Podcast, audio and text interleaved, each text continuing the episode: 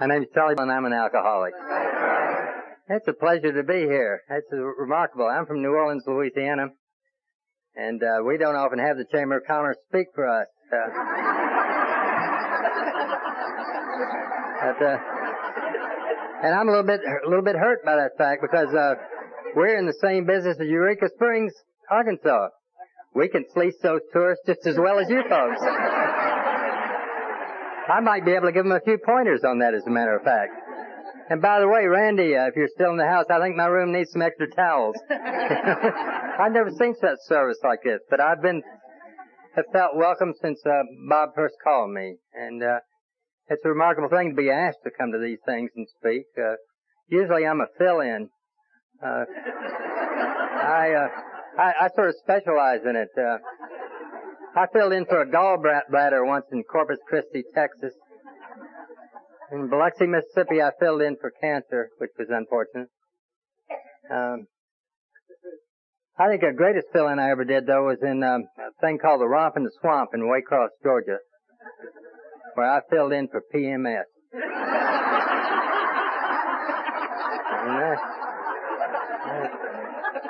talking about going to any lengths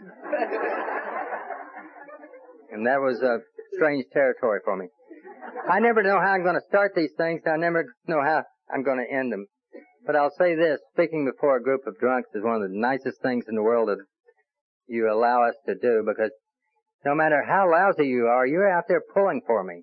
You know, and I can just say, "Come on, come on," and you make us feel at home. Uh, I'm not a stranger to northern Arkansas. I've got several ties here, and I I attended the University of Arkansas and left there in 1964.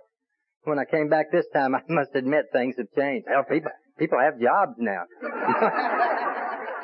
back then, a job was 75 cents an hour in a service station. You were proud to have it. you know.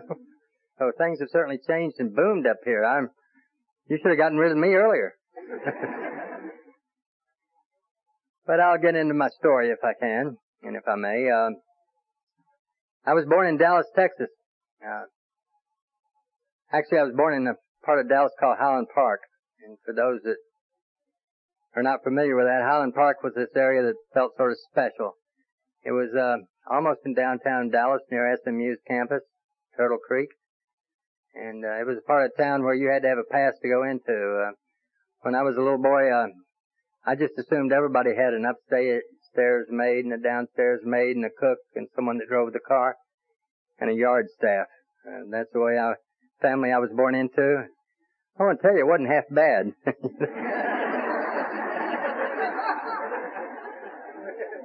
if you get if you got your chance, uh, be rich. It's it's easier.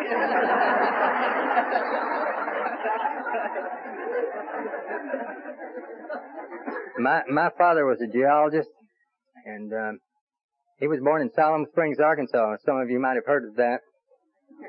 And, uh, but they'd moved out to the West Coast in 1921 and he'd gone to the University of Arkansas until he got kicked out of there. And then he went to the University of Oklahoma for a while, but he got his PhD from Stanford University in geology. And he wandered down, uh, his father was pretty well fixed and he'd entered a, a, um, cross-country road race. They used to have those things back then. You start with your rear wheels in the Pacific and you just choose your route and go as fast as you could until you get those front wheels in the Atlantic, and the first one that did that won that race. Well, he turned over in Freeport, Louisiana, wired home for money, and his father replied, "It's time to get a job." and um, he got a group of guys together, and they went out into East Texas, and he drilled an oil well. He opened up what is today the Hawkins oil field of East Texas, and for that I'm eternally grateful.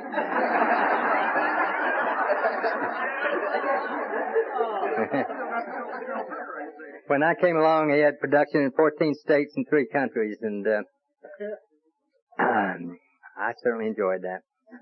Early on in my life, I found that uh, if I just was uh, kind to to adults and brought home a few gold stars, the world was my pearl. What an oyster I had, and uh, if I had any talent at all, it was for um, manipulating adults. Like uh, I found that's all I had to do is bring home those gold stars. And so I took upon that as my, my duty in life. And uh, early on, I remember the cocktail parties. They did a lot of entertaining. Uh, they were. I was brought up in a loving household. Never remember my father or mother raising the voices to each other. Uh, but on the weekends, they'd have these cocktail parties, and people would come in. I can remember uh, had a lot of famous people were there. Uh, Howard Hughes used to be like a regular around the house, you know, and he was just strange, tall, thin guy that wore khaki pants and big felt hats. And they'd have these cocktail parties, and everybody would laugh a little more, and uh, it seemed like they uh, they were just gay and happy. And I thought, gee, you know, that's what it means to be a grown up, and I look forward to that. I remember my first drink. Uh, it wasn't magic for me. Uh, people thought that the minute they had that first drink, they knew they were an alcoholic. It wasn't that way for me. A umbrella didn't open and the world didn't become magic. But I persisted. in the old fashioned way. I remember the first serious drink I had. Uh, I knew it was a serious drink because it had an umbrella and some fruit in it. it had to be serious. But I went through um, grade school and high school collecting those gold stars and it wasn't a difficult task. I had the facility to, to make straight A's always. And uh, belonged to all the right societies and brought home those gold stars and things were mine. And came that time when I graduated from high school and uh, they sort of had everything planned for me and they said, uh, my older brother was a geologist, my mother was a geologist, my bro- my father was a geologist. And they sent me to the University of Oklahoma to become a petroleum engineer. I look forward to that. I thought, well, I'm grown up now, and uh, I can do some serious drinking and socializing. And went to OU, spent four years there, and uh, managed to get two degrees out of the deal, uh, and a Phi Beta Kappa T, and all those other things. And one of my degrees was in psychology, and the other one was in history, which surprised them no end. So I liked college so much, I spent 11 years there. It beat work, and as long as I brought those gold stars home, the checks poured in. As an undergraduate, I'd gotten married. By the time I came to the University of Arkansas, I had a child. There at Arkansas, I got a master's degree in experimental psychology. And uh, then I went to Harvard and got a master's degree in mathematics.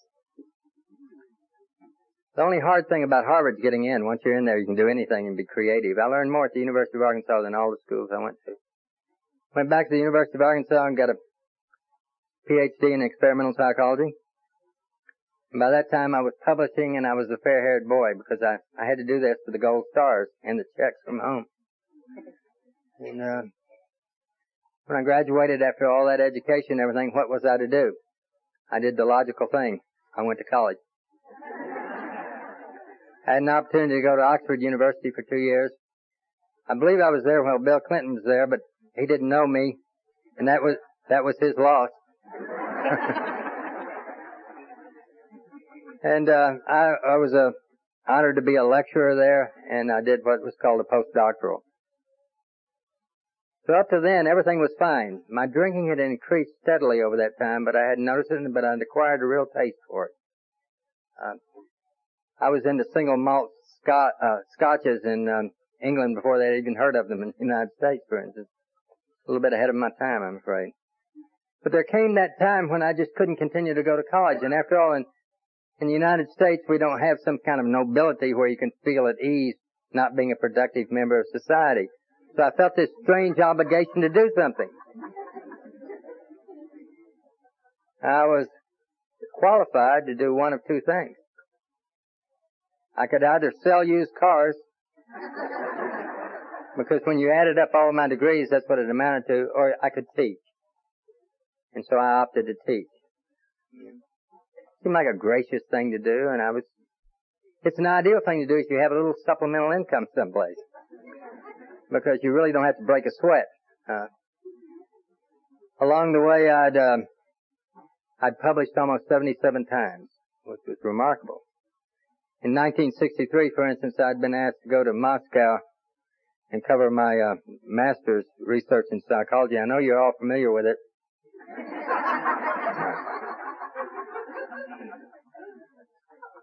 See, to be an experimental psychologist, you don't have to know a damn thing about human behavior, and I do not.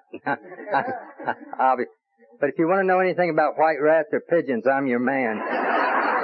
Just, just see me afterwards. my uh, my master's research was on the effect of ionizing radiation on bar thrusting behavior in the white rat. If you pick something arcane and obscure enough that even the props don't know anything about, they can't question you. And that, that was my habit. And I was asked to go to speak to the International Congress of Psychologists in Moscow. And I applied for a visa and the State Department told me that uh, they wouldn't advise that, that they couldn't stop me. But they were very concerned with the title of my paper had radiation in it. 63, the Cold War was at its height. And you tell an alcoholic he can't go anyplace, and what's he do? You know, I made my way to Helsinki, Finland. Intourist wasn't operating at that time. You couldn't just go in. From Helsinki, I made it to uh, what at the time was Leningrad, St. Petersburg again now. And uh, from there, I made it into Moscow. And I enjoyed that. Um, but the night before I was to deliver this paper before 4,000 strangers, I was informed that English was not an acceptable language to use. And uh, I told them that my Russian was a little shaky, and I knew five words of Russian, all of them for a type of vodka. I hadn't wasted my couple of days in in Russia. I was learning. But I assured them that I could deliver it, that I was fluent in uh, both French and German at the time, and uh, I'd be and they opted for me to give it in German. I remember writing out a translation hastily, and I got up in front of this august body, and I was so proud of myself. Now, I do not have an ear for language. I can read and write it. But when I pronounce it, I've got horrible dialect. I'm so tone deaf. But I thought I'd done a magnificent job, and I was a little disappointed. I, I sat down to half-hearted applause. You know, I thought they had missed something. And I just bring that up because years later, about four years before I came into the program of Alcoholics Anonymous, I was in New York City at a place called Sullivan's, a bar and lounge not in your one of your finer parts of town, and I was indulging in my my habit of occupying bar stools. And I was drinking with these two gentlemen, and once again had cause to use my fluent German, and they were confused, and I couldn't figure this out. They were confused, and uh, but you know the game. I'd buy them around, they'd buy me around, and we'd try to impress each other. And after about 45 minutes, they got up sort of confused and dazed and left Sullivan's bar. The bartender came over and said, Sir, what were you speaking? And I said, Well, German, of course. And he said, They were speaking Polish.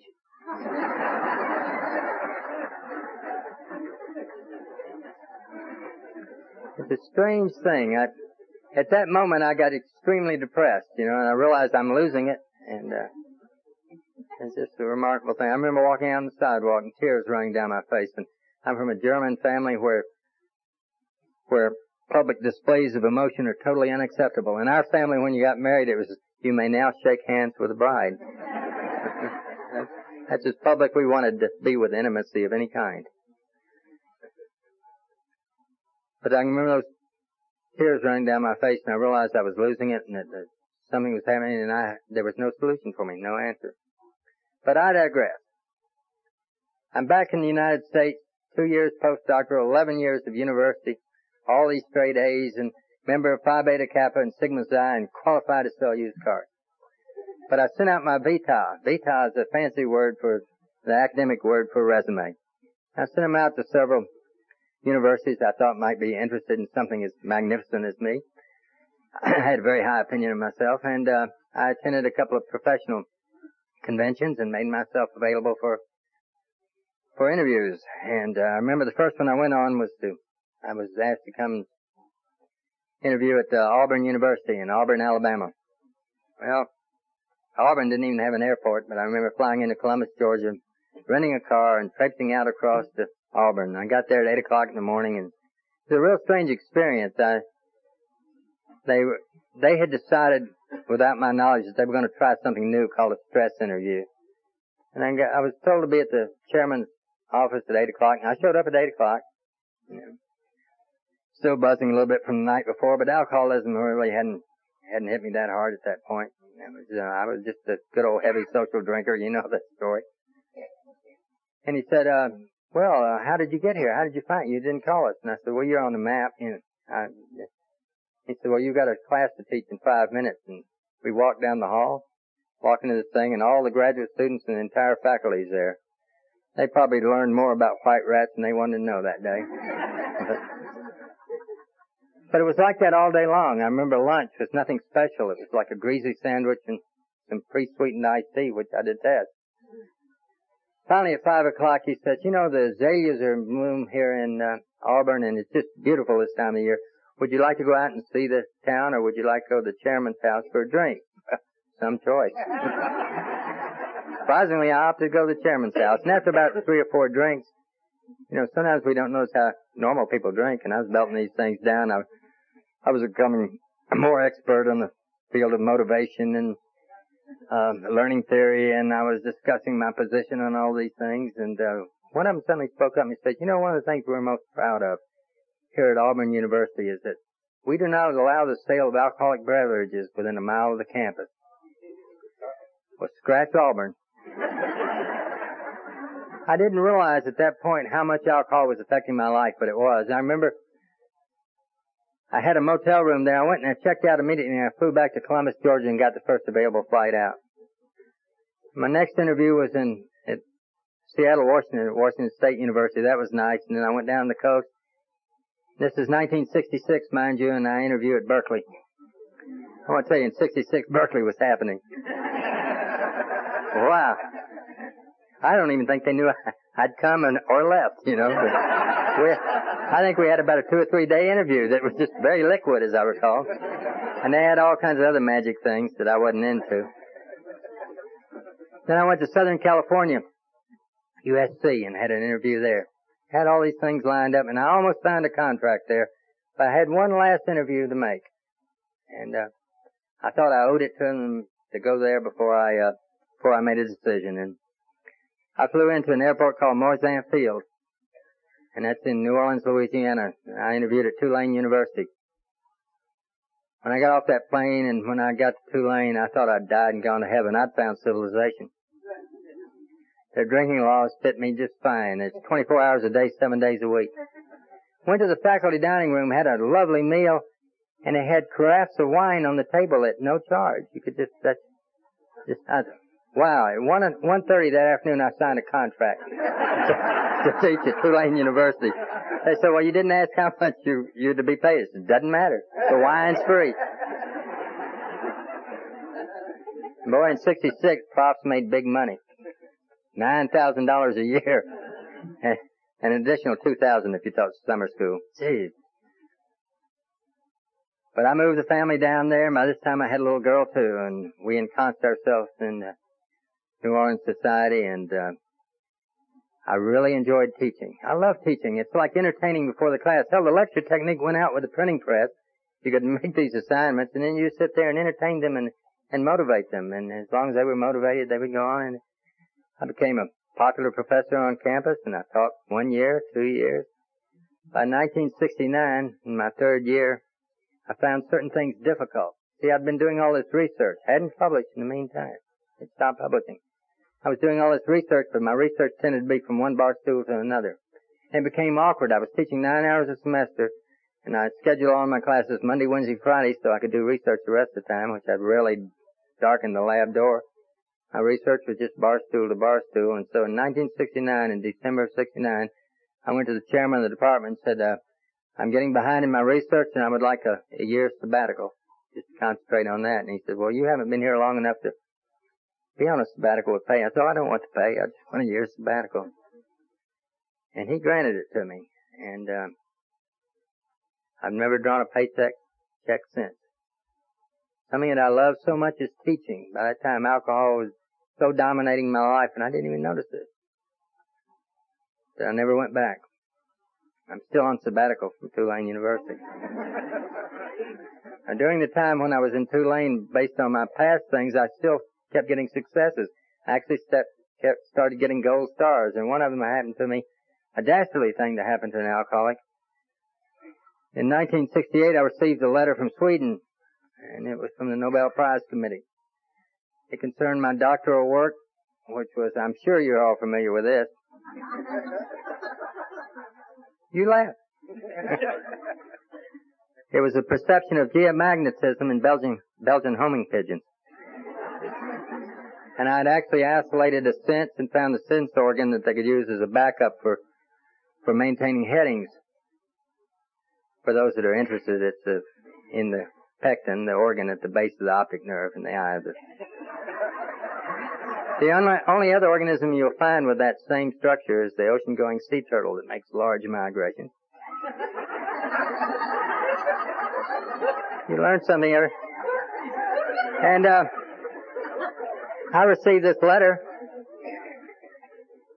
and I was so thrilled. Uh, they were requesting uh, reprints of some of my research and some of the original data, which I sent out, and I immediately sat down and started writing my acceptance speech for the Nobel Prize.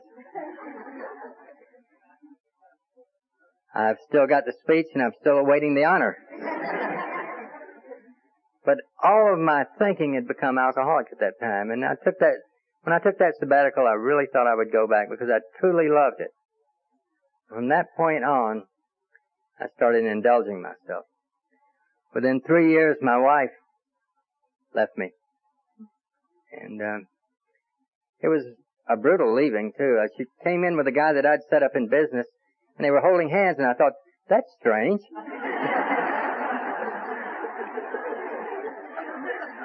and I said, what are y'all doing? And she said, well, we're in love and we're leaving, taking the children and leaving. And the old psychologist came back. And I said, let's be adult about this. and I suggested a trial separation. And I went out and got an apartment in a hotel. And uh, the next day I got hit with desertion papers. And those were, at that time, um, in Louisiana, there were only two um, two grounds for divorce. One was desertion of your children, and the other was adultery. She should have volunteered for that, she did. and the thing, that thing that uh, upset me so much about that is it, it took about two weeks preparation, and they just played me like a drum. They knew, they knew what my response was going to be. They'd predicted my behavior, and I was, I tell you, I didn't know anything about human behavior.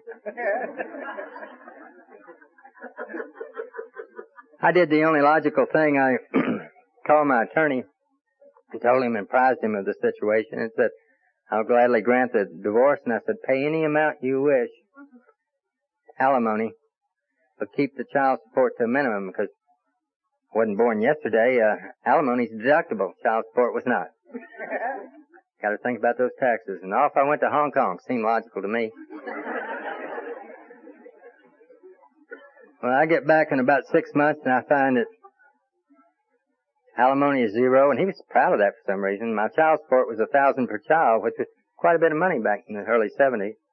I remember paying those checks, paying those checks. The final check payment I made with my daughter was 18. She was just about to turn 18, and I wrote a check out for a thousand. And my wife said, my ex-wife said, um, you know, you've been such a brick about all this. Why don't you just forget that last check? And I thought, boy, if I do that, she'll say, you know, that no good never paid all his child support. And I insisted she take it, and I felt sort of smug about it and sort of victorious. And she left. And my daughter says, uh, Dad? And I said, yeah. She said, don't you realize we've been living with you all this time? It, it never dawned on me to go back to court or anything. And hell, I'd been supporting my, my husband-in-law all that time.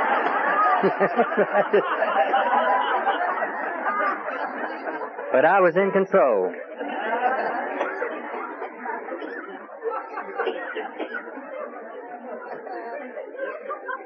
Well, the kids are off in college and things and doing well for themselves, and I was all alone with no relationship with anything but the bottle, and uh, I, I found it difficult to do certain things. I like to travel, and uh, I was having trouble getting on and off of airplanes, and sometimes I'd get lost. So uh, I did the thing that any reasonable person would do. I I hired enablers. You know, I I started that whole movement. I called them social secretaries and things like that, but that's what they were, and they'd get me on and off airplanes, and they'd tell me what time it was, and and I proceeded to join the jet set, I guess you'd say. Uh, at least I thought it was. The real members of that would always turn and, and run when they saw me, but um, I thought it was because they probably didn't have something on appropriately or something. But the height of my drinking, I was maintaining a residence in uh, London, and one in New York City, one in San Francisco, a home in New Orleans, and one in Hong Kong. And I literally drank around the world. I'd like to say that I did that for two or three years and came to my senses, but I did that for almost 20 years. And, uh, the last two years of my drinking, my neighbors were so disgusted and regardless of the amount of money they were paid, they left me. Um, I eventually lost all my other homes because I just couldn't make it there. And the last two years of my drinking were just done pretty much at home, even though all before I'd always drunk in, uh, mainly in bar rooms. I just loved bar rooms. There's something magic about a bar room. You could go in, you could sit down and there was that muted lighting, and that lighting's perfect for alcoholics. We look good in that thing. You can play like you got a tan. And the mirrors always had that coating of nicotine on them. You know, it's just it sort of blurred it up and made you look. And after that second drink, you'd look over and say, "My God, look at that devil." And you were fluent, and you were you were charming, and you were everything. If it had only lasted that way, but you'd have that next drink, and the whole world would fall apart on you. Did for me. Uh, I was advised by attorneys and things that uh, I was not to drive. I never got a DWI. I had a driver. I, was, I was advised that I couldn't drive a car as long as I was going to drink that way, and they were looking after my best interest. And if my driver got lost, I, I had the habit of just falling into the nearest hotel when I knew I was losing it. So I'd, I'd stay in hotels a lot. It was handy, and if I had the car and wasn't drinking or just maintaining, I'd park it in one of these parking garages. And you know, that's a magic thing to have for a drunk because I never lost my car. I'd just look in my pocket and find the receipt and I could find my car the next day. It's a magic thing. If any of you ever relapse, just keep that in mind. You'll never lose your car. I remember one time walking down Royal Street in New Orleans in the French Quarter. I'd come out of the Monteleone Hotel and I had that, pulled out that parking ticket and I just said, boy, this is a new one on me. And I went and I bar called Sloppy Jim. So I went in there and I gave it to the bartender and says, gee, I, John, I can't find my car. Can you help me? And he looked at it and I said, you know where my car is? And he says, yep. And I said, where? He said, San Francisco. I, to this day, do not figure that out, you know. I did call San Francisco and it turned out to be a rental car, which they were just racking away on my American Express and it had been there six months. but those little things happened, and, but I was in control. My life was manageable. You see, something that happened earlier is my mother and father had passed away. And, uh, I had enough money to live out those whims and dreams. But I was fast losing any dreams. I'd lost my family. I'd lost everything and I, I was starting to lose something that was dearest to me. I lost the magic when I'd take a drink.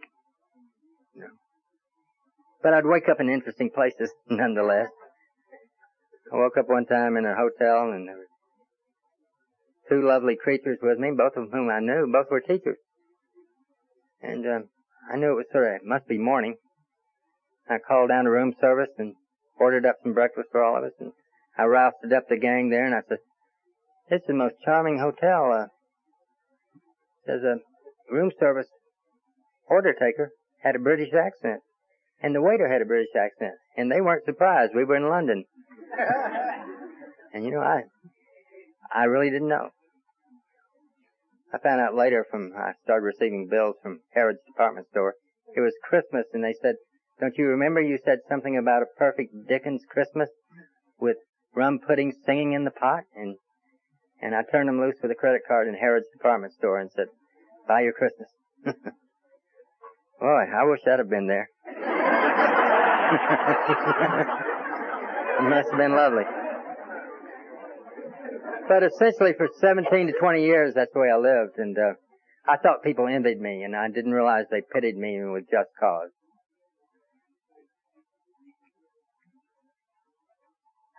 I got down to, uh, the moment that, um, I can remember my last drink. It occurred in this house in, in New Orleans. Uh, I woke up one morning. I didn't know it was morning at the time because by that time I've always been a regular drinker. I drank around the clock. I was not a binge drinker. I drank consistently. When I would try to, if I had to go to a bank to conduct some business or something, And I knew that was coming up, and that day I would only drink a quart of Jack Daniels. That was my maintenance. That was to be normal. That was not to shake and to act normally. About three years before I sobered up, I remember a friend of mine was a very devout Catholic, would always give up something important for Lent, and he would give up drinking every year, and he said, why don't you do it? And I said, sure, that sounds like a good idea. I don't realize I, in all those years, I hadn't gone a day without drinking. And I gave it up. I remember at stroke of midnight, I stopped drinking. And I went successfully through 24 hours without drinking. I can remember sweating and shaking, and I remember cramping up and being just awfully miserable, but I got to a whole 24 hours I poured myself a drink and it was like magic. I just calmed down. And I was somehow reassured because I didn't think an alcoholic could make 24 hours without dying. So that proved to me I wasn't an alcoholic. Still had three years to drink. Just time after time, things like that. On the morning of December the 5th, 1987, I woke up and uh, I couldn't feel my legs and uh, I couldn't get out of bed. And I panicked. I said, I don't have anything to drink here. I can't get to a bottle. I looked over on the nightstand and there was a half full glass of uh, Jack Daniels there. And I gave thanks to any deity at hand and I took that glass. And I very fastidiously removed the cigarette butt that I'd hit it the night before. And I drank it down. And to this day, that's my last drink of alcohol, and I hope it will always be my last drink of alcohol. I lay there not knowing whether it was morning or night, a damn digital clock that wouldn't tell me. Now, I knew it was sort of early-ish or late-ish. The sun was either coming up or going down. But I couldn't tell from my bedroom, and I heard the back door open, and the only enabler that never left me, and she's still there, and the reason I'm wearing clean underwear tonight is uh, my maid from Brazil stuck with me through all of this. And uh, I didn't cry out right away. I didn't want to alarm her in any way. And eventually she came into the bedroom and said, Oh, you're still in bed. And I said, Yes, I've decided to stay in bed all day today. I don't have anything to do. And uh, it's not easy being eccentric. And I, I passed all this behavior off as simply being eccentric all these years, even though I didn't believe it. But and she said, "Well, can I get you anything?" And I said, "Yes, I'd like two uh, liters of Jack Daniels, please, two quarts, whatever." And she left the room. She said, "All right." By this time I realized my sympathetic nervous system was shutting down and I knew that death was imminent. I didn't have the courage to kill myself, but I could drink myself to death. And I got two bottles just in case one wouldn't do it. I thought one would do it. My concern was I was in such a weak state that I didn't think I could get the top off of the bottle. I was having trouble gripping things and my nervous system was shutting down and, and she brought them back eventually and sat them down. It seemed like hours.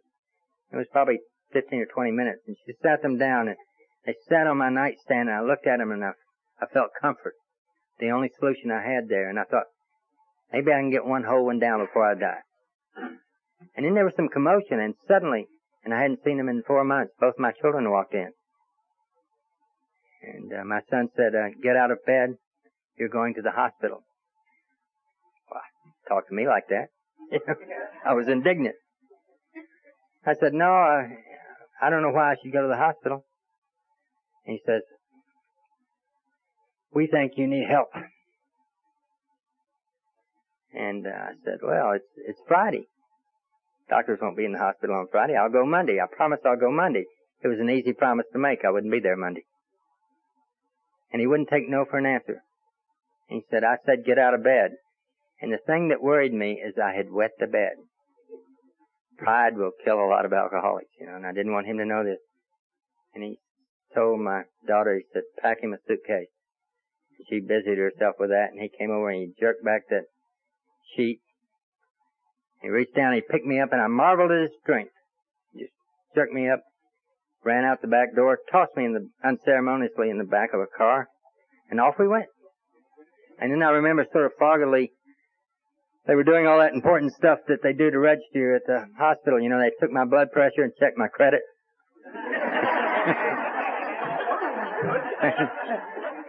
and they were weighing me. And they had this thing that, this scale that they actually use in a morgue because I couldn't stand on the scale and I was in this big sling affair. And they were cranking me up off this table with this thing and got me up and the nurse said, 105 pounds. And I'm arguing with her. I said, 105 pounds, that can't be. I weigh 185 pounds. I've weighed 185 pounds all my life. She looked up there and said, 105 pounds. I knew I, that last year that I was existing on empty calories and food would be prepared for me and I would sort of stir it around and taste it. But I was probably getting about half of one meal a day and it was unpalatable. I didn't want it. And I was existing on these empty calories and I knew I was losing a little weight. I'd look in the mirror and say, well, you're a little gaunt, but you know, I thought, if I eat Saturday, it'll just blow right back up. So I, Saturday, Saturday I'm going to have three good meals. I can understand anorexia and bulimia because we'll, they'll, they'll swear that they're, they're too heavy and they can be rail thin. And that's the way I look and I couldn't believe. So the rest of that day seemed sort of confusing and things to me and I was in this bed and my doctor who's, uh, lives next door to me came in and she said, uh, Charles, you're awake? I said, yes. And she says, well, I've talked to your children and we think that, uh, we need to transfer you for some alcoholic rehabilitation. And I said, why don't you just prescribe me some Antabuse to tell me to stop drinking? I'll do that, knowing I couldn't. And at that moment, the only thought I had was there were two bottles of Jack Daniels at home. I've got to get home. She says, no, no, uh, we've talked this over and we're pretty serious about this. And I said, well, at least let me spend the night in the hospital and we'll talk about it in the morning. She said, oh, how long have you been here? And I said, four or five hours. She says, you've been here ten days. It took a little wind out of my argument. So I figure, well, I'll let her transfer. She's just a really rough bitch. I'll let her transfer me and I'll just escape from the other place. I didn't know there were only doorknobs on one side. so I go to a treatment center and I go in style. I'm carried in on a stretcher. And uh, I start into detox. 28 days later, I'm still in detox. They're trying to get me transferred to other hospitals. My vital signs are all over the place. But they hadn't told me. Fortunately, if they'd told me, I'd have just died to get out of their way. You know? And they didn't have any, they, they didn't see any solution. Finally, said, well, let's put him in the group. But I'd made real progress. I was into a wheelchair by this time. I was sitting upright. And I was practicing for my great escape. You know, those two bottles of Jack Daniels. and I'm going out, I could go about five or six feet and then I'd just be exhausted. And I'd breathe and everything, but I swore I was going to get out of that place one way or the other, and I, I was mobile. I had those wheels. Well, they rolled me down this morning to introduce me to a counselor. Well, I want to tell you, alcoholics by and large make really poor patients, but PhDs in psychology make horrible ones. They're going to take me down to some master's in social work. It's going to fix me. Boy, I was. They rolled me in there, and he was a middle linebacker, football player, big black man. I thought, ooh, boy, I don't think it's going to be hard to buffalo him. He rolled me in. He said, uh, I thought, well, maybe I can tell him about bar pressing behavior in a white rat or something. and he says, uh, how would you describe your drinking? I said, well, I'm a heavy social drinker. I admit to that. He said, well, how much do you drink a day? And I thought, he's tricky. so I made a calculated thing. I'll just tell him what I do to maintain just my maintenance, and that's a quart a day. But you know, he's so narrow-minded. He's just like my doctor. He might think that I'm alcoholic if I tell him a quart a day. So I said, only about two pints a day. you know, it sounded like less to me. and sure enough, he was narrow-minded. He said, "You've got a problem with alcohol." He said, "As far as I'm concerned, that's as alcoholic behavior as I've seen." How dare you? You know, if I could get out of this chair. Well, day in, day out, there have been some great treatment centers, there have been some adequate, and there have been some profit takers, and I'm afraid I was in the latter. I remember week in, week out, I was staying there. I was in treatment 58 days then. And it was the same for me each time. They'd roll me up on Friday after the staff meeting, and the head therapist would say, uh, Charles, we've evaluated your case, and we think you're making remarkable progress. However, we think you can benefit from another week of our treatment and that will be eleven thousand five hundred dollars. I would write him a check for eleven thousand five hundred. Week in, week out, it was like that. The uh, last time I wrote him a check like that, a substance abuse technician they had there pulled me over the side and said, "Charles, if uh, you keep writing those checks, you're going to be here the rest of your life." I thought, oh, that's silly. These people have my best interest in mind. And totally delusional I was. I remember the following Friday, uh, they said, uh, Charles, we think you're making remarkable progress. We think you can profit from another week of rehabilitation. And by the way, you owe $11,500. So I just said, uh, I'd love to write you a check, but I'm absolutely broke. Following day, I graduated with high honors. and got my last gold star. it was remarkable. Uh, I'm not saying they didn't do anything for me. They did one thing that's particularly unique. They introduced me to a, a wonderful fellowship and uh, Alcoholics Anonymous. They also did uh, had a physical therapy department in that hospital, and I was going down and taking physical therapy for three hours every day, and they taught me a lot of things. I had a case of what I had was peripheral neuropathy. I still have it. I cannot feel my feet as I stand here before you. And uh, I've learned to maintain my balance by walking slew-footed. They taught me to walk like a penguin. And they taught me how to maintain my balance by using visual cues. But if the lights go off in here, you hear something go boom. and I'll need help getting to, to my feet again. But it's a mild inconvenience. I've never been happier in my life. But it just, if that doesn't come back in within the first five or six years, it's not coming back. I probably have vast brain damage too, but I, hate to think about that. I used to be really sharp. I tell you, I could, I could read a book and then recite it back to you three months later. You know, so school was easy, and that's why I stayed there all that time.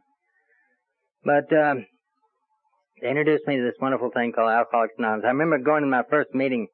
I was embarrassed because all the other patients had to lift me into a van and take my wheelchair along, and and I was sort of embarrassed by all this. But I got into this meeting, and uh, you did have that twinkle in your eye. You had that hope and that, and you laughed a lot. I didn't see what was funny, but you laughed a lot. And I thought, you know, what a splendid thing. What a splendid thing. I could tell you folks needed this program too. But when I'd look up and I'd see those 12 steps, I had the same problem that Bill did. I, I kept seeing the word God. And I came from a loving and beautiful home. Uh, um, a home of logic and science. My parents were very, very religious, and their religion was atheism. I was raised as an atheist, and I think my general position was that I was sort of agnostic. It was just not relevant to my life. I can remember in high school once going to there's a thing, a Methodist thing called MYF, and I went with a, a friend of mine. He took me there, and remember they fed us, and we got to dance and play games and things. I enjoyed it, and I got home and told them where I'd been, and I got I got punished for that because that was barbaric. That was uh, my parents were pretty firm on that. And so when I looked at those things, I just thought it, it's perfect for you and you believe, but I couldn't buy it. I was also advised to get a sponsor, and a, a gentleman came with the H and I committee, and I just marveled at your enthusiasm. You would come in and spend an hour with us and talk to us and tell us things and ask us how it was going. And he did this, and in his story, he said he had been to Harvard, and I knew you had to get one of these answers. Well, he might be good enough to sponsor me. I asked him, and uh, he agreed to it. Sky T. Guy said, uh, how you doing with your program? And I said, I guess all right. And he said, well, have you read the big book? I said, oh yeah, I've read that. And he said, well, why don't you read it very carefully and try to understand it this time. And I said, okay. And so I started into it. But it was that sort of thing. I knew that, uh, the program was nice and I had basically studied a little bit about it. In fact, I went and dug out an old abnormal psych book I had and I remember exactly what it said in there about Alcoholics Anonymous. There was almost two paragraphs on the subject. And at that time, before the new classification, they said, Alcoholics, uh, alcoholism is a condition of a character defect, a character disorder, and uh, very difficult to treat. And we find that the only effective treatment is a religious program called Alcoholics Anonymous. It shows what they knew about it. But I finally getting out of this place, and I'd made progress to a walker. I was using a walker. I was a little too prideful to walk out of that hospital with a walker, so I got a cane. I was ready to go. I Had my few little belongings packed in a an AA suitcase. Had them all in that garbage bag. I was ready to go. And uh, gonna go home to those two bottles of Jack Daniels. And who showed up but this guy asked the sponsors. I said, well, you gonna give me a ride home? He says, no, we're going to a meeting. I thought, geez. He had taken a day off work to do this for me, and I was, I was a petulant child about it. He, we ended up going to three meetings that day. And I get home and, uh, finally, and I go in and look in the bedroom and those bottles weren't there. I'd been dreaming about them all that time. I searched the house over. He had left me there and there wasn't a bottle in the house. I thought, I don't know whether to call the police or not, but I've definitely been robbed. Clear evidence of that. But I was so physically tired I went to sleep. Said, I'll take care of that tomorrow. I'll get some bottles tomorrow. By this time I'd been dry for over three months. All that money going to the treatment center and then I, I woke up the next morning to a doorbell ringing. Seven o'clock in the morning. I was going to sleep in. I went to the back door and it's my sponsor with that first step again, get in the car. and it went like that. Day in, day out. Now started, it became a contest with me. If I get a few more days, maybe it'll take longer than one bottle to kill me. Maybe I can get through two days of enjoying drinking until I die. Then it was four months. Then it was five months. And at five months, I thought, gee, five months and they don't have a chip or anything for this. Uh, I need a prize. And so I went down and bought a big old Cadillac DeVille. Oh, it was a Cadillac Fleetwood. That's what a big old white thing.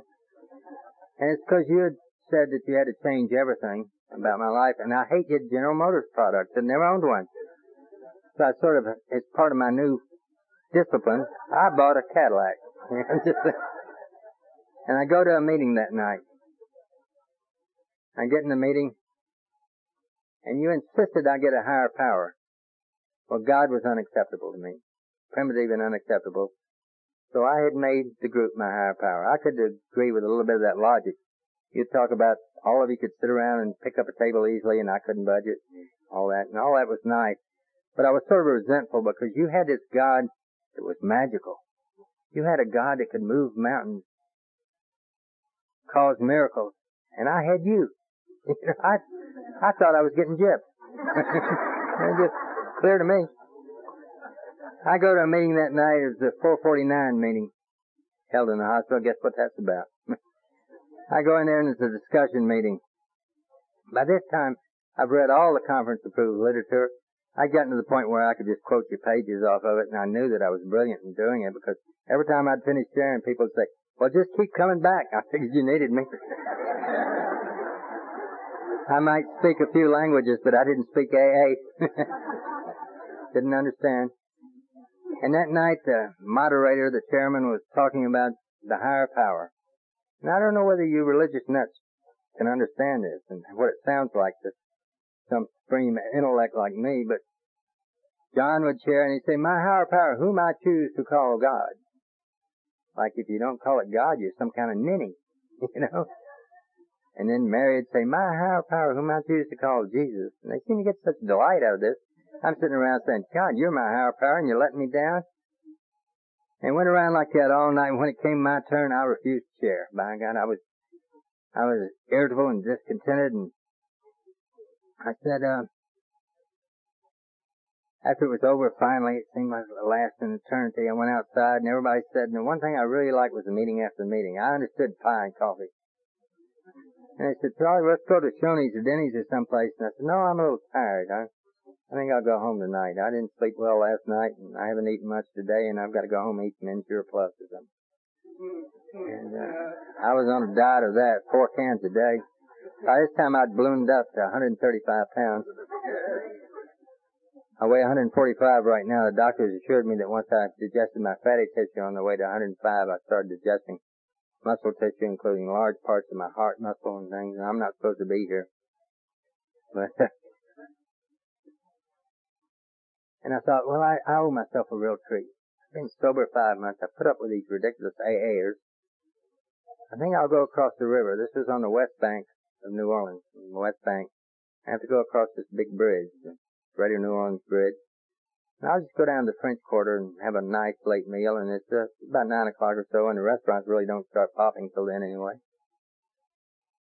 So off I go. I fire up this big, ridiculous, long white car. And I work my way around the peninsula there to go up onto the bridge ramp, and I start up the bridge, and you know how Chamber of Commerce's are. You just saw they're really enthusiastic about things. They always had these ridiculous signs. I'm going on the longest, highest double cantilevered bridge in the world there. I'm, I'm starting up that thing, and a loud voice comes to me, booming voice, and says, 49. And I'm thinking, what are the bridge police doing on their loudspeaker? I look in that rearview mirror and there's nothing there. I look around, the radio's not on. Just, there's no one around me. Traffic abnormally light. I drive about a hundred yards more and I hear it again. This time not as loud, but it's 49 and I felt the cold sweat pop out on my forehead, and I, I'm having an auditory hallucination, clearly. Uh, I think, well, I've gone over the bend. I'm, I'm totally psychotic now. Completely spun out of control. Never heard it again, but I heard it very distinctly. I mean, boldly. And if you're going to have an auditory hallucination, shouldn't it be something fun? I mean, 49. What is this? I didn't. Doesn't count. I drive on across the 2.2 miles across that bridge. I take the first available exit. That's Camp Street. That's so symbolic because Camp Street, the street of all winos. You know, I'm heading down Camp Street and I'm thinking to myself, I'm just starting to talk to myself out loud, uh, so I don't hear voices. I'm saying, if I go into the quarter, I'm going to walk into one of these places. I might have to tip the maitre d' a lot because I don't have reservations, and he's going to say, "Look at this loser. He doesn't have a date or even a partner, and I'll sit by the kitchen, and I don't know what to, and I look up and I see the Sheraton Hotel, like this tall phallic symbol beckoning to me, and I, the solution came to me right away. I'd crashed there among other hotels. I'm familiar with lots of hotels, and uh, I said I'll just check in, get room service, have the steak sent up, watch a little TV, get a little rest. I'll go home in the morning and everything will be all right. That'll be fine. And I, I can work through this. I can work through it. I'm starting to get, I've made a decision. I'm starting to get excited and breathing hard and I'm driving down. And I finally get to Canal Street. Nice broad street and things are sort of, all of a sudden lights are brighter than normal and it's a, it's an all night town anyway and there's families out walking on this thing at that time of night and things, but it was busier than usual and everything was sort of like neon electric. It's like blue electric. It was just and I'm sort of excited, and I, I don't know what the deal is. And I, I hook a right there on Canal Street, and I have to drive about a half a block up to drive into the drive-in registry at this Sheraton Hotel. So I turn right there, and I drive in with this car, and a valet parking guy comes up, and it's real busy there, and people are going in and out. And he comes up, and uh, I tossed him a twenty dollar bill. I remember that, and said, "Take good care of this car." I started into the side door into the lobby there, and I walk in there and you know the big electric door goes boom, boom as I walk in. Take about two steps in there and I just stop. And at that instant it just came to me, I remember what 49 was and the significance of 49. $49 at that time was the cost of a liter of Jack Daniels at any Sheraton International. And I knew I was relapsing. I knew that there was no stopping me now. Five months I had it's come that time to see how many bottles it takes to kill me. I get the picture of this lobby. It's an expansive lobby with polished oaken floors. And off to the left are all these Persian rugs and overstuffed leather settees and things sitting around and the registration's over there and everything's sort of brass and sparkling. And there's like a mezzanine area with a big pod on it and it's got two big grand pianos that play those CDs, you know. And I swear it's Gershwin himself up there, and it's Rhapsody in Blue playing. And to my right is this large atrium with a huge bar in it. And they've never been gayer than the laughter and the thing laughter. And I swear I could hear the ice cubes rattling in those glasses. Sounding like fine Bavarian crystal. And three days before, I asked my sponsor, I said, this is ridiculous, this thing that we're not going to have any defense at some time against the first drink. What's wrong with logic? And I realized I was having that relapse, and I said, what do you do when you come to that time? And he says, you redouble your spiritual efforts. And I said, redouble your spiritual efforts. I said, uh, what does that mean? He says, it means you double your prayer. You pray real hard. You contact your higher power. I thought that's fine, but my higher power is having coffee and pie at Shoney's restaurant. So I did the next best thing. I borrowed your higher power. I'd said the Serenity prayer and the Lord's prayer just to fit in, not to stand out and try to blend in, but I'd never prayed in my life. And I said my first prayer. And I'd like to tell you it was something really elegant like the, the Serenity prayer, something really noble like the alcoholic prayer. All I had to say was, God help me. But instead I said the prayer of a spoiled child. I said, all right, God, if you exist, you'll stop me. And that was it. But I said it out real loud and people in the lobby stopped and turned around and looked at me. And realizing how important I was, I didn't know whether the ground was going to open up and swallow me whole or a lightning bolt would come down and strike me dead. But it had to be something important, right? and nothing happened. And so the yoke of responsibility was lifted the decision had been made. I was going to relapse, and it was nice knowing you. And I strode across that lobby like I owned it. And I got to the registration desk, and they had the velvet ropes up. And I had to wait, and I'm getting impatient. And there's three people registering people. And it, you know, it's 9.30 by now, and it, why is it so busy? Why didn't these people get here earlier? Why aren't they in their rooms? Finally, it was my turn, and the middle gal looked up and she said, next and she had that frazzled look of someone that had just pulled a double. Sort of matted hair and a little bit wrinkled forehead, and I walked up and I was ready for her. I threw down not a green and not a gold, but a platinum American Express, and I laid a gold Sheraton preferred card on top of that and said, I want a room on the 42nd floor. The reason I wanted the 42nd floor is because it's the floor of all suites, and they have a private bar to keep you riffraff up, out, and you drink free the next morning. Free hell, probably no telling what those drinks actually cost, but and uh, she looked a little puzzled and said, looked at that name, looked at her. She said, uh, Sir, do you have a reservation? I said, no, but these are my credentials. And she looked at me and she said, I don't know who you think you are, but there's no room at the inn. And a feeling came over me of warmth and surprise. And I didn't even know what to label that. And I stood, stood there for a moment and I said, you know what? And she said, what? I said, there's a higher power and his name is God.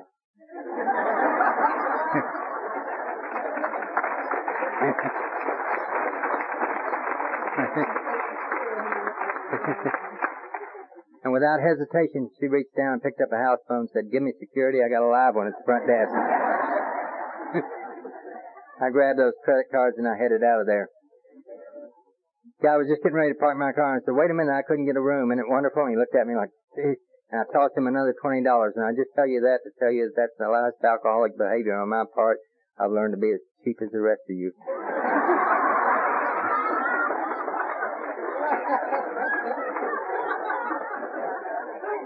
That's not true. You're the most generous people I've ever seen. I've seen a guy give his last five dollars to someone that needed it.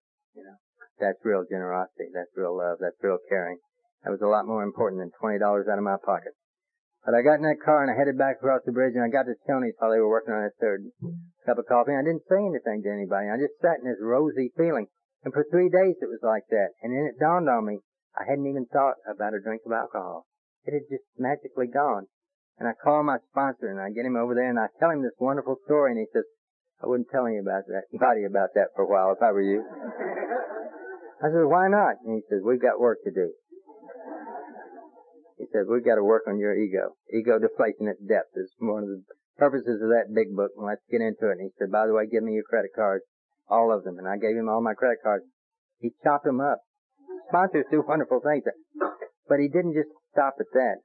He carefully took each one and wrote the company, questioning their sanity for extending credit to a low life like me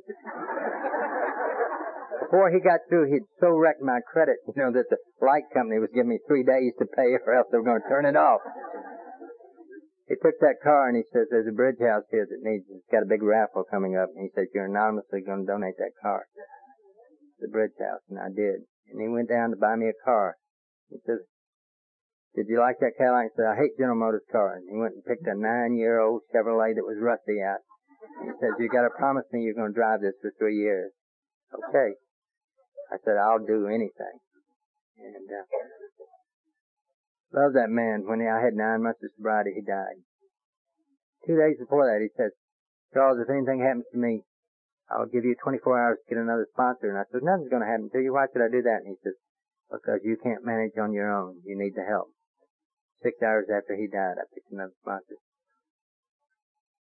It's been like that for me. It's been a grand adventure. One of the ways that I'd stayed sober in that five months is he made me feel important about certain things. At some meetings, he said, you know, they don't have enough ashtrays. Can you pick them up two ashtrays and bring them next Thursday? I'd go buy two ashtrays, and I think this is so important. You know, they couldn't get along without me. And I'd show up on Thursday, and I'd set them down, and I'd think to myself, now I can drink. I've done that. If I'd had a drink, I might not have been there with her. But he always had another little job for me to do. He just suckered me into that thing.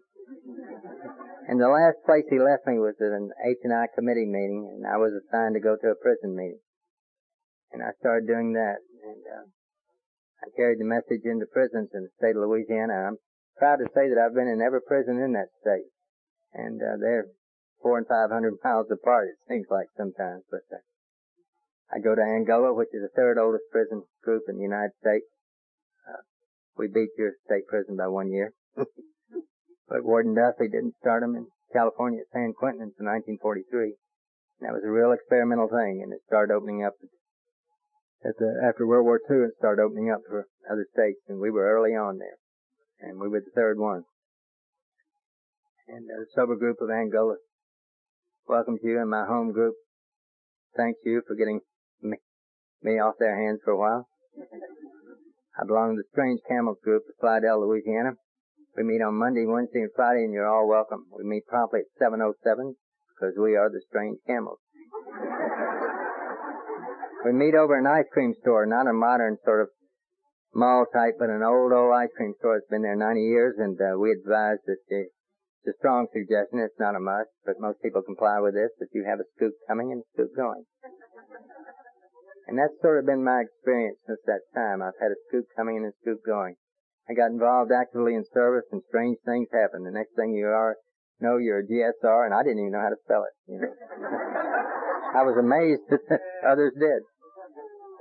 Then I was a DCM and I was active on the committee work and things. And with seven years of, of sobriety in 1995, I found myself going to New York City to be the delegate from the state of Louisiana to the conference. Magic things happened up there.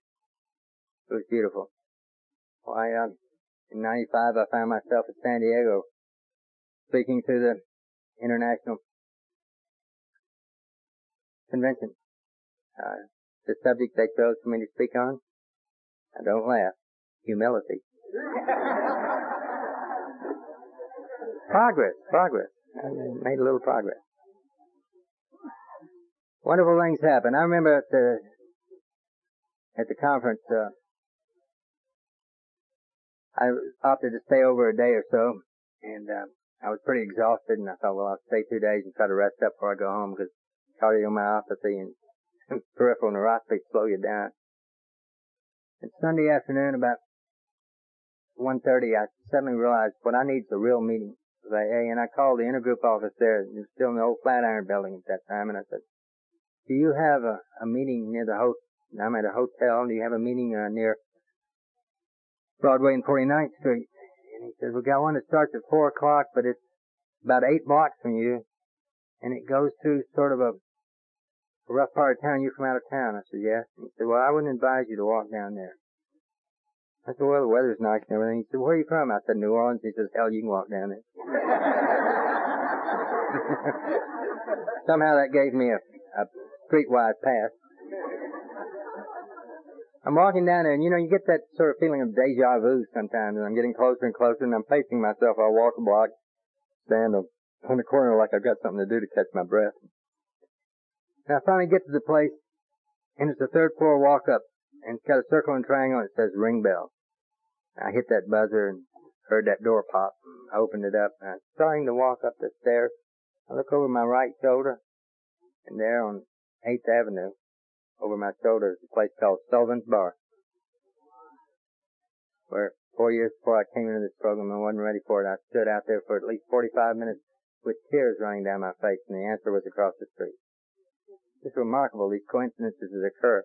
Your life becomes full of these and I've even seen two atheists sit there and talk and one of them will say to the other, isn't that amazing that's a God thing? And the other one says, certainly is. it's just remarkable. In San Diego, uh, you know, the interesting thing about those international conventions is that they don't last as long as this one. They start on Friday night and they're over Sunday at noon. And you think, we've been waiting five years for this and it's over. And you know, you can imagine how you feel if you flew in from Belgium on one of their two 747s. You know why they had two? One smoking, one non-smoking. You know, a good group of AA. and, uh, I stayed in the, certainly not the headquarters hotel. I was around the corner around the bay in this twin Holiday Inn thing. There was lots of rooms and, and I was fortunate to be there because there were delegations from all over the world there. And they didn't understand the smoking laws of California, but who does? And the hotel finally gave up and opened a room about this size off the lobby and said, if you'll just go in there and smoke, we will ignore it. And they supplied some buckets of sand in it. And there were some chairs and it formed a big circle in there and people would just meet at all hours in there coming and going and share with each other. Well, Sunday afternoon came, and because San Diego is not the largest transportation center in the world, a lot of people were leaving the next day. Some were even leaving Tuesday, you know, to get everybody out, particularly some of the foreign visitors that were there. And uh, someone said, let's have a meeting. And there must have been 200 of us in that room. We formed this big circle. And we said each person would share for two or three minutes. And then we'll go to the next. We started, I remember we went counterclockwise. And I, I commented time, that's so typical AA, you know, we don't want to do anything in a normal way. And the first person that started sharing and trying to share in English, and she was from, uh, she was Belgique, and she was trying to share in uh, English, and someone said, no, each use your native language. And then she shared in French. And I was pleased that I could understand her, thanks to help since I sobered up. And, and it went around the room like that, and you'd hear German, and you'd hear Dutch, and you'd hear Swahili, and it went around, and it got to the group that the Japanese all sitting together, and they started sharing, and every now and then you'd hear this strange word, and it was sobriety, sobriety. I just, I said, is that really sobriety? I, and they each shared, and it finally got completely around the room, and we'd spent four hours in there sharing. It was over, and everybody stood and said the Lord's Prayer in their own language. And afterwards, I went up to the interpreter that the Japanese had brought along with them, and I said, pardon me, uh, did I hear the word sobriety? And he got very, very excited, very excited, and he said, ah yes, we use your word. We use your word. I said, why? And he said, we don't have a word that means that. So I asked the obvious question, well, what does it mean? And he looked at me sort of like, he said, well, sober with peace, of course. Sober with peace. What a beautiful definition of sobriety. And I share that with you tonight in which all of you that exactly. To be sober with peace. And you can't ask for more. I remember getting on the plane there in San Diego to fly back and, and, uh, the stewardess said a strange thing, said, uh, would everybody that's a friend of Bill Wilson please hold up their hand? Now, how often do you hear that on a plane? Remarkably, everybody on the plane held up their hand. She said, well, I'd like to welcome you aboard United Airlines closed flight flight of Alcoholics Anonymous. Your captain, co-captain, first officer, and all the flight attendants are also friends of Bill W.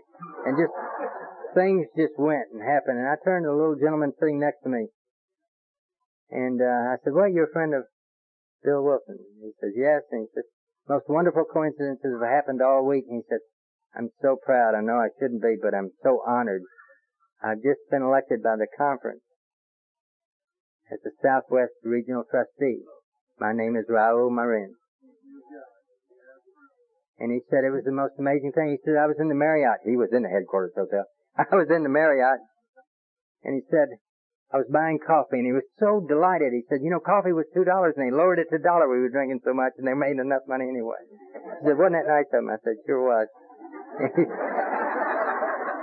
he said, I got this coffee, and I turned around behind me, and there was this mountain of a man. He says, I him, Mike. And he said he was from Australia. And he said he was a huge man, and his name was Trevor. And he said, Raoul, he said, I had the pleasure of pulling your name from the hat at the conference where I was a guest of your conference this year. I'm the general manager of the General Service Board in, in, uh, chairman of the General Service Board in Australia. And Raoul said, isn't that the most amazing thing you've ever heard? And what a coincidence. And I said, Raoul, you don't know what a big coincidence it was. I said, in the first place, it wasn't a hat, it was an ice bucket. And I had the pleasure of holding that. I'm Charlie Bartel, panel 45, area 27. And it's so remarkable, you know. And, uh, most of you know that Raul passed away about a month ago. And, uh, he was so pleased to be the Southwest Regional Trustee, and I was pleased to have met him. And I've probably talked way too long, but I love you, and I thank you from the bottom of my heart. Thank you, Eureka Springs.